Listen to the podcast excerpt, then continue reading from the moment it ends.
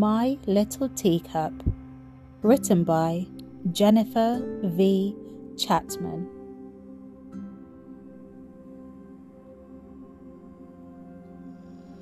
My little teacup was born missing a part. Half of his heart, that was painted on the inside, was not there. Our family understood that it was rare to have a cup like this. It made him special in good ways and some not so good ways.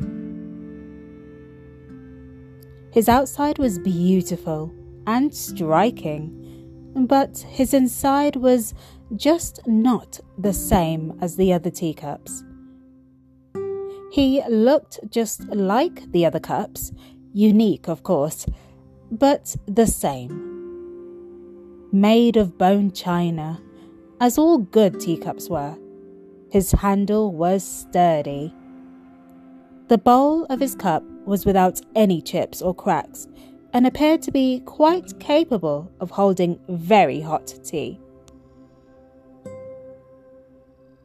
But because of his missing part, our family was afraid that if we put him to work, we could damage him further. We kept him up high so we would not be tempted to grab him or accidentally knock him over. We put him on a shelf for his protection, to be admired, but never touched. Our teacup was a handsome sight of intricate patterns and shapes that made him so unique and special to us. He seemed poised to be an amazing and useful cup. One day we would use him, but not yet. He seemed ready and eager, but we were not. We were afraid. We loved him so much that we did not want to hurt him in any way by making him work too hard. One of his fellow teacups seemed to be the workhorse, or the go to cup for our daily tea time. He was reliable and strong, and easy to choose for the job. There was no fear when picking this cup. He delivered our tea time and again, and started to show the wear of his constant use. Another fancier cup would get selected to serve tea to the little girls at their frequent tea parties. She was pretty and delicate, but equally strong. Her beautiful but capable form made her the perfect choice for entertaining. But my little teacup sat, admired from afar, but not handled for fear of harm. At first, he seemed eager to be chosen, but over time, he began to feel unworthy. Not understanding our protection as love, he began to doubt his own capabilities and stopped even hoping to be picked for tea time. One early morning, during a visit from Grandma, I came down from my night's rest to find my little teacup missing from his usual spot. I couldn't imagine what had happened to him. I noticed Grandma sitting quietly on the back porch, wrapped in a blanket, sipping on a cup of tea watching the rising of the morning sun. I froze in my tracks, alarmed at the vision of my little teacup being lifted so Grandma could take a sip. Not wanting to startle the old woman into dropping my beloved cup, I took a deep breath and slowly pushed the screen door open.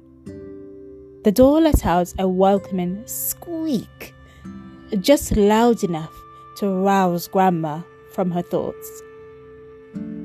I said in my steadiest voice possible, Good morning, Grandma. I hope you slept well. How about you let me get a better cup for your tea? Something is wrong with that one. Grandma replied, Nonsense, dear. Don't trouble yourself. This cup is just fine. I tried again. Well, how about I get a bigger cup of tea for you? Wouldn't that be nice? Again, the old woman replied, No, no, bigger is not always better, dear. This cup is perfect. In my near panic to retrieve my precious cup and return him to safety, I said, Oh, Grandma, that cup is very special to us, so we don't use him. He's extra fragile because he is missing a part. Half of his heart is missing from the inside. Can I please have him back? Then Grandma replied, Nonsense, my dear. This cup is perfect, just the way he is. He's delivering my tea brilliantly.